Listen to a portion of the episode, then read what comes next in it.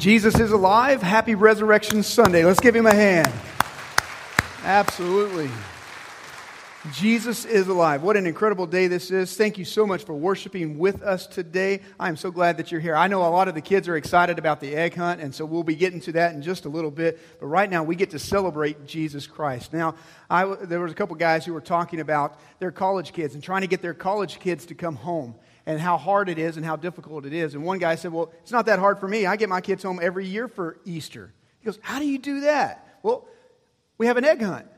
No, come on. College students and egg hunts, they don't like to do that. He goes, oh, yeah, my boys do. They they dive on the on the ground. They wrestle each other for him. He said, come on, really? He said, yeah. Matter of fact, he says, how do you do that? He said, well, here's how it works. I put ten dollar bills in the eggs, twenty dollar bills in the eggs, and fifty dollar bills in the eggs. Well, there's not going to be ten dollar bills or twenty dollar bills out there in those eggs today, but there will be some candy and some chocolate, and we're excited about that in just a little bit. Now, if you have your Bibles, Exodus chapter twelve is where we're going to be going today.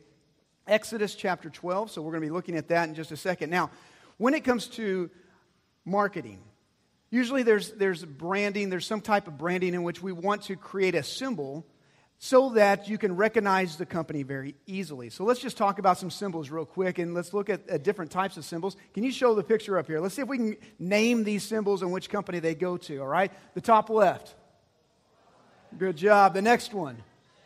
Good. The next one.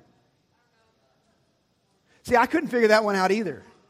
So that must not be a very good brand, uh, obviously. So go to the far right. N B C, the bot, uh, next one down, next row. Apple, very good. What about the...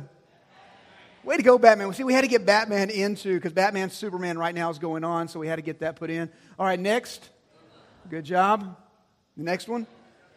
All right, very good. What about the bird? All right, very good. Next. Good job. Next. Times, good job. Next, B P, British Petroleum. Next, down at the bottom left, Skype, very good. Next, and WordPress, good. And the far right, Google Chrome. All right, very good. You see, a symbol has a way in which it demonstrates and connects you to a product. All right, today we're going to be talking about a very powerful symbol. What does the cross represent? When you begin to think about the cross, when you see the cross, what is the cross as a symbol? We wear it with our earrings, we wear it as necklaces, we wear it on our shirts, we put it on buildings. What does the cross represent? The cross is a very powerful symbol, isn't it? It speaks of love, it speaks of forgiveness, it speaks of grace. What I would like to do today is I would like us to journey back in time to Exodus. Now, it seems very strange to be having a Resurrection Sunday talking about the Old Testament. Last week we were we were talking through Moses and walking through the life of Moses, and we came to the plagues. You remember the plagues? There were ten plagues, and we talked through nine of those plagues, and we left this last one for today. And the reason why is because God gave an incredible symbol, a symbol of what the cross really does for you and I. He did it several thousand years before the cross ever existed, and it was in the Old Testament, and it was the last pr- plague that happened in the land of Egypt. And so today I would like us to look at the symbol, and then we're going to tie it to what the cross has done for us today, all right? So Exodus chapter twelve, would you stand for the reading of God's word? Exodus chapter twelve, I'm going to ask that you go down. Let's look at, go all the way down to verse twelve, and then we're going to twelve, thirteen, and fourteen. Here's what the Bible says. For I will pass through the land of Egypt that night. I will strike all the firstborn in the land of Egypt, both man and beast, and on all the gods of Egypt I will execute judgment. I am the Lord. The blood shall be a sign for you on the houses where you are, and when I see the blood, I will what?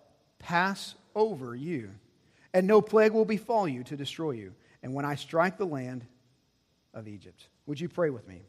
Heavenly Father, God, I thank you for this day. I thank you for your love, your goodness, your grace, your mercy. I thank you today that we praise a risen Savior, that Jesus Christ was not just left on the cross, was not left in the tomb, but Jesus is alive and well, and we say thank you, Jesus. Thank you, Jesus, for having the power over death, over hell, over sin, over Satan. And God, today you are victorious. We want to say thank you, Jesus. Now as we come to this moment, I pray your Holy Spirit would have freedom in this place. I pray that you would speak through me, and I pray truly you would give us the ears to hear, so that, Father, today your work would be done. I pray that you give us the courage to apply it to our lives. In Jesus' precious and holy name we pray. And all God's people said, amen. Thank you. You may be seated. All right, so let me just get you caught up. Um, it, maybe you have seen the, the, the movie of Charlton Heston and the Ten Commandments, and you see and you know the, the plagues. What God was trying to do was trying to release Israel from Egypt, to no longer be slaves. They had been slaves for four hundred thirty years, and after four hundred thirty years, God had given a promise all the way back, if you remember, when Joseph first went to the land of Egypt, that he would deliver his people and that God's people would come out of the land of Egypt. And now is the time. four hundred thirty years, they had been slaves, and now God is ready to release them. Pharaoh kept saying no. Moses would go in and make the famous statement, "Let my people go," and Pharaoh said no.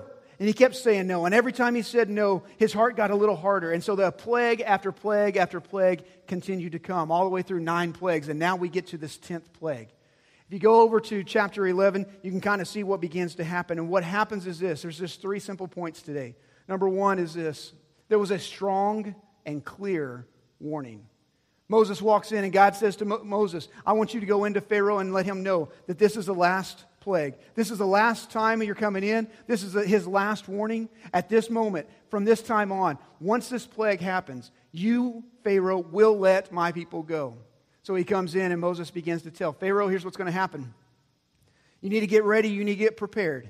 Because tonight, this night, God is going to come through the land. And when he comes through the land of Egypt, every firstborn child will die. Can you imagine hearing that type of news? It's going to be a natural disaster. It is going to happen. And every household will be impacted. From the slave all the way up unto your house, Pharaoh, no one will be exempt. Now, can you imagine hearing those words? No one's exempt. No one's exempt. Every house, somebody is going to die, all the firstborn. Now, how many firstborn people are here today? Firstborn, raise your hand. Very good. Can you imagine? That's pretty tough stuff, isn't it? Now, when you hear, if you heard news like this, how do you think you would respond?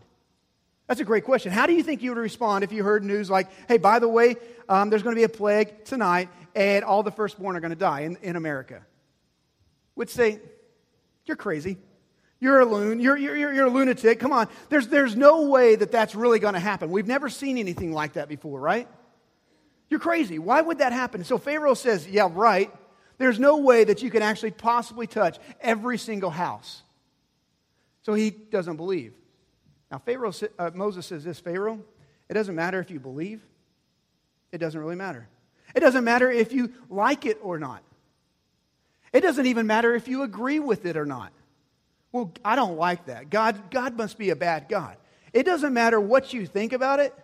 Here's the clear, strong warning. This is going to happen.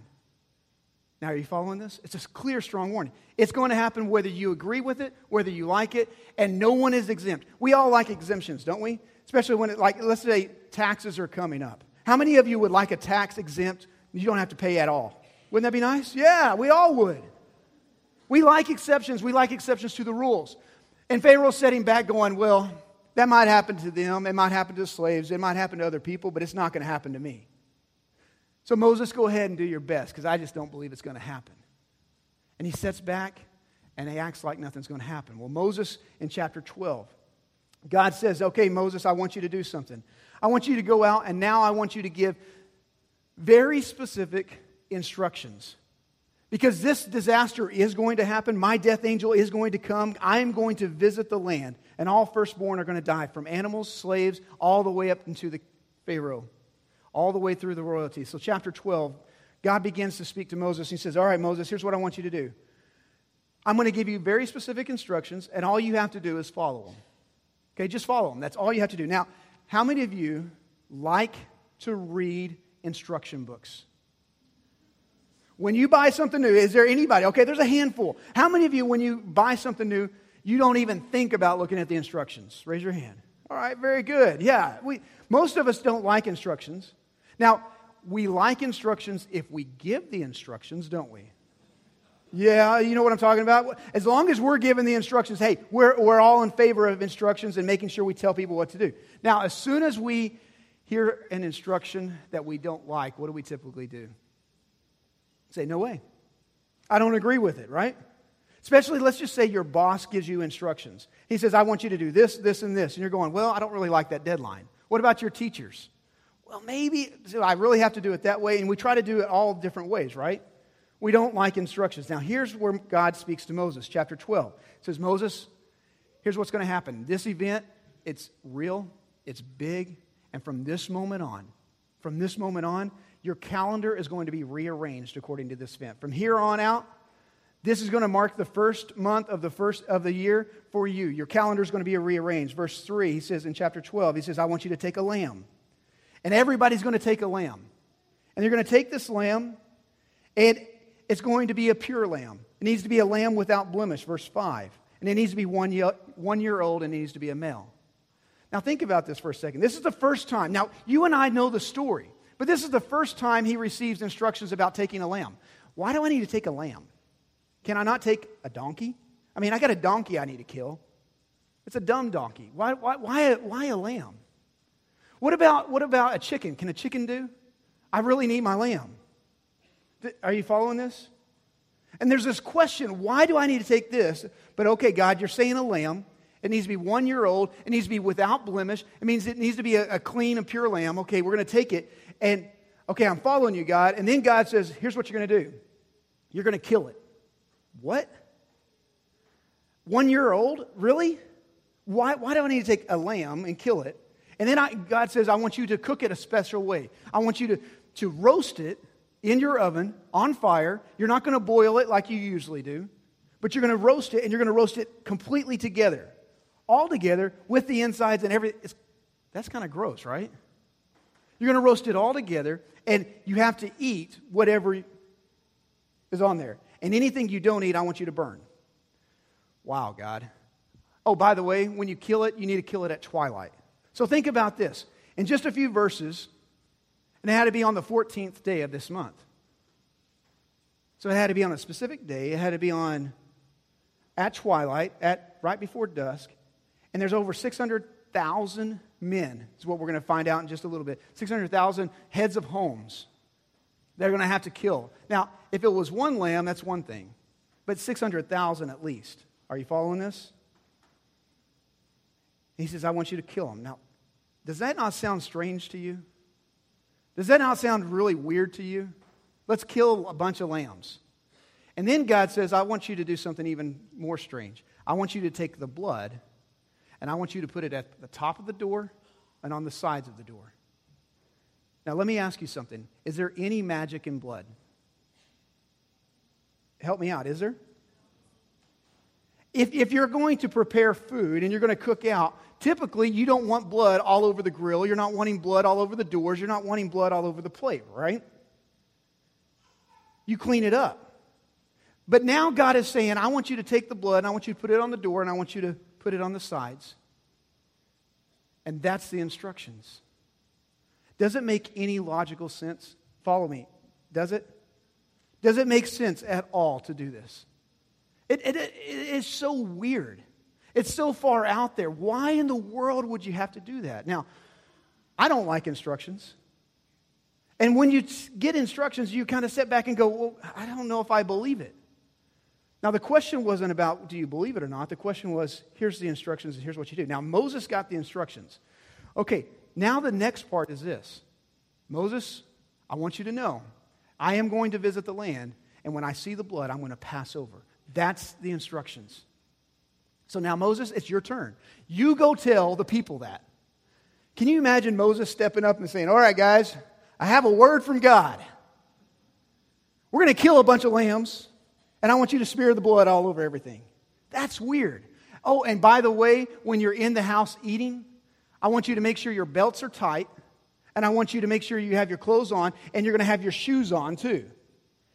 What? And, and you need to have your staff in your hand. Why? Because after tonight, you need to be prepared to walk out. Really, Moses? That's what God said?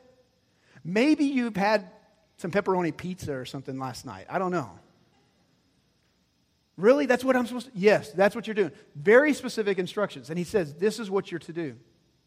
Now, when you begin to tell people something, usually there's a, a loss of translation, right? Have you ever, uh, there was a little girl who who um, went to Sunday school on, on Easter, and she drew, drew some pictures. They said, draw the picture of the story of the resurrection. So she drew her picture, and when she went home, she told her parents all about it. Look, here's the Easter bunny, here's here's the empty tomb, here's here's the cross, here's a Roman soldier, and here's Jesus now. And then they said, well, what's that up in the sky? And she said, oh, that's an airplane.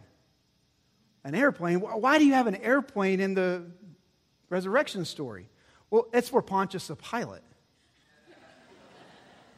Pontius the Pilate. Now, when you communicate, you think people are hearing, right? You think people are understanding what you're saying. And Moses says, okay, guys, this is it. This is what we have to do. So there's very specific instructions. And he doesn't, he says this, it doesn't matter whether you agree with it. It doesn't matter if you like it. It doesn't matter if you think it's dumb, if you think it's illogical, if you think it, it doesn't even, it's not even relevant to your life. It doesn't matter. Here's the instructions. God's coming. It's a clear warning. All the firstborn are going to die, and here's your instructions. And now here's one simple, very simple, one single requirement. All you have to do, you ready for this? If you want to be safe, if you want to be safe, all you have to do is obey and trust God. That's it. Now, if you want to face the death angel alone, you're going, well, you know what? I could take on the death angel. I could take this on. I don't think this matters. You could try it, but you wouldn't win, right? You could you could say, okay, you know what? I don't I don't know if I really believe it, but it doesn't matter whether you believe or not. It matters whether you obeyed or not. Are you following? So the story continues. God does show up that night, and God shows up, and when He comes through, He comes through the land of Egypt. He comes through the land of Israel. And when He comes into the land of Israel, He sees the blood on the door. This is an incredible thought. God's wrath and God's punishment, He passes over each house, and each house is safe. Isn't that amazing? And what they get is love, grace, and mercy. And they sit in their house, and it's kind of an eerie, spooky feeling. I've been in ho- hospitals, I've been in rooms, I've been in houses when death has come. And there's this spooky, eerie feeling at first. And then there's cries. I've been in rooms where there's great rejoicing when they've known the Lord, and it's been great rejoicing when somebody knows the Lord and they die. And then I've been in rooms and hospitals when it's also great agony and pain. And the screams begin to go up in the land of Egypt as the death angel's coming through, and each house is touched. I cannot imagine the night. I cannot imagine the and fathom the thoughts. One scream or two screams, that's, that's spooky enough. But when every house is impacted, can you imagine that night? I cannot. And it goes all the way throughout the land. Every house, that's a natural disaster. Every house is hit. And finally, Pharaoh realizes even his house was hit, and he wasn't exempt. And his son is now dead. In his agony, he cries for Moses. Moses, come, get out.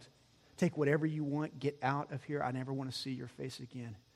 And as you're leaving, Moses, would you bless me? Major pain. Major pain. They begin to leave. And now you're looking at some two hundred million, I mean two million, sorry, two million Israelites. They begin to walk out. And as they begin to walk out, there's singing, there's dancing, there's celebration because God has freed them and saved them. You want to know why we celebrate today? Because as Christians, we are no longer under the wrath of God. On the cross, on the cross, Jesus took God's wrath, and God's wrath has now passed over me, and I receive God's grace and God's mercy. That's why we celebrate. And there should be singing, there should be celebration, there should be this excitement because God's love is on us, and God's wrath has passed over us because of the cross. So let me give you three simple points again. The same simple points, and let me walk us through this. You ready? Number one, here's a strong warning. The strong warning is this. It's appointed unto man once to die, and after this is a judgment. Listen to me, my friend. you will stand before God. Well, Heath, I don't really believe in God. Okay. You can sit there and say you don't believe in God all you want. And you can deny Him. Listen, I, I, I, I'm not going to sit back and argue with you. I'm not going to get mean with you. You can ignore the fact that there's a God. And you can say, I don't believe in this stuff. I think that's just a, that's just for you crazy religious people. And you can deny it all you want, just like Pharaoh denied it. Are you following this? Just like Pharaoh. He said, there was not going to happen. It can't happen. And maybe you sit back and say, you know what? I'm exempt. And you can think that's about for everybody else. But the reality is this. There is going to come a point in time where you stand before the living God, who is alive and who is well, who created all things, and you will stand before Him. And the Bible tells us this, for the wages of sin is death. When you have sinned, and what is sin? Sin is this, when the created beings, us, look at the Creator and say, we don't want you. We want to do it our way. We ignore you. We don't want you in our lives. That's sin, because it breaks the created order. Does that make sense? Because God created. And when we walk away and we say we don't want God, we have violated His created order. And the Bible tells us, for the wages of sin is death. There is a punishment for sin. That's the strong warning. And nobody is exempt, and nobody gets away from it. Now, let me give you something very interesting. They're very specific instructions. Because I don't want to pay for my sin myself. Matter of fact, I can't pay for it all the way through myself. I can't do it. I'll spend all eternity trying to pay for it, and I won't be able to get there. Now there's specific instructions. The Bible tells us this, that there's no other name given under heaven whereby we can be saved, but the name of Jesus Christ. There's one name. You don't want to face God's wrath. You don't want to pay for your own sin. Then God has provided, listen to this, God has provided Himself a lamb. You see what the lamb pictured in the Old Testament was the spotless Son of God, Jesus Christ. See, Jesus Christ was without sin. He never sinned, never once sinned. He was the Son of God who came to live and to walk among us so that He could provide for you and I salvation. It's an incredible gift. And He was the Lamb of God, the one who would be slain. There's no other name. And you can try to choose any other religion that you want. And every other religion, you're trying to work towards salvation. And Jesus comes along and says, you can't work towards it. I provide it. It's through Jesus Christ. And so the Bible tells us, here's how it works. But the gift of God is what? Eternal life. How do you get that eternal life? How do you get it? I want to get that. That's what I want. Eternal life is by and through Jesus Christ. And so here it is, the single requirement. It's very simple. It's not joining the church. It's not being baptized. It's not doing enough good, because you will never do enough good. Did you hear that? You can never earn it. The single requirement is this. Confess with your mouth the Lord Jesus and believe in your heart that God has raised Him from the dead, and you shall be what? Saved. See, here's what happened on the cross. On the cross, as Jesus is on the cross, His blood was shed. It was spotless, it was pure, it was perfect. And on the cross, God's wrath was poured out for sin. Sin's debt was paid in full on the cross. And on the cross, when we trust Jesus Christ and His death, when God sees His blood, Jesus' blood, applied to our lives, because we've confessed and we've accepted God's gift, then God passes over us. You see it? It passes over. So the question is this. Have you confessed? Have you trusted Jesus Christ as your personal Lord and Savior? Have you done that? If you have, then God's wrath passes over you and you get the love of Jesus Christ. If you haven't, if you haven't, my friend, today is the day of salvation. Today is the day to say, Jesus, I ask for you to be my Lord and Savior. Give your life to Jesus so that you're not paying for your sin, so that you get the Passover, so that you get salvation. You get God's love instead of God's wrath. So some of you today, maybe you've been running from God, and you know you've been running, and it's time. You see, you're not here by accident. God brought you here today so that you would hear that God loves you and wants to welcome you back. It's time. It's time to stop running. It's time to come back. For some of you, you're going, I need, I know I need to get right with God. I'm not right with God. You can't do it on your own. The simple requirement is this. You come, you confess, and you trust Him as your Lord and Savior. And what you'll get is forgiveness.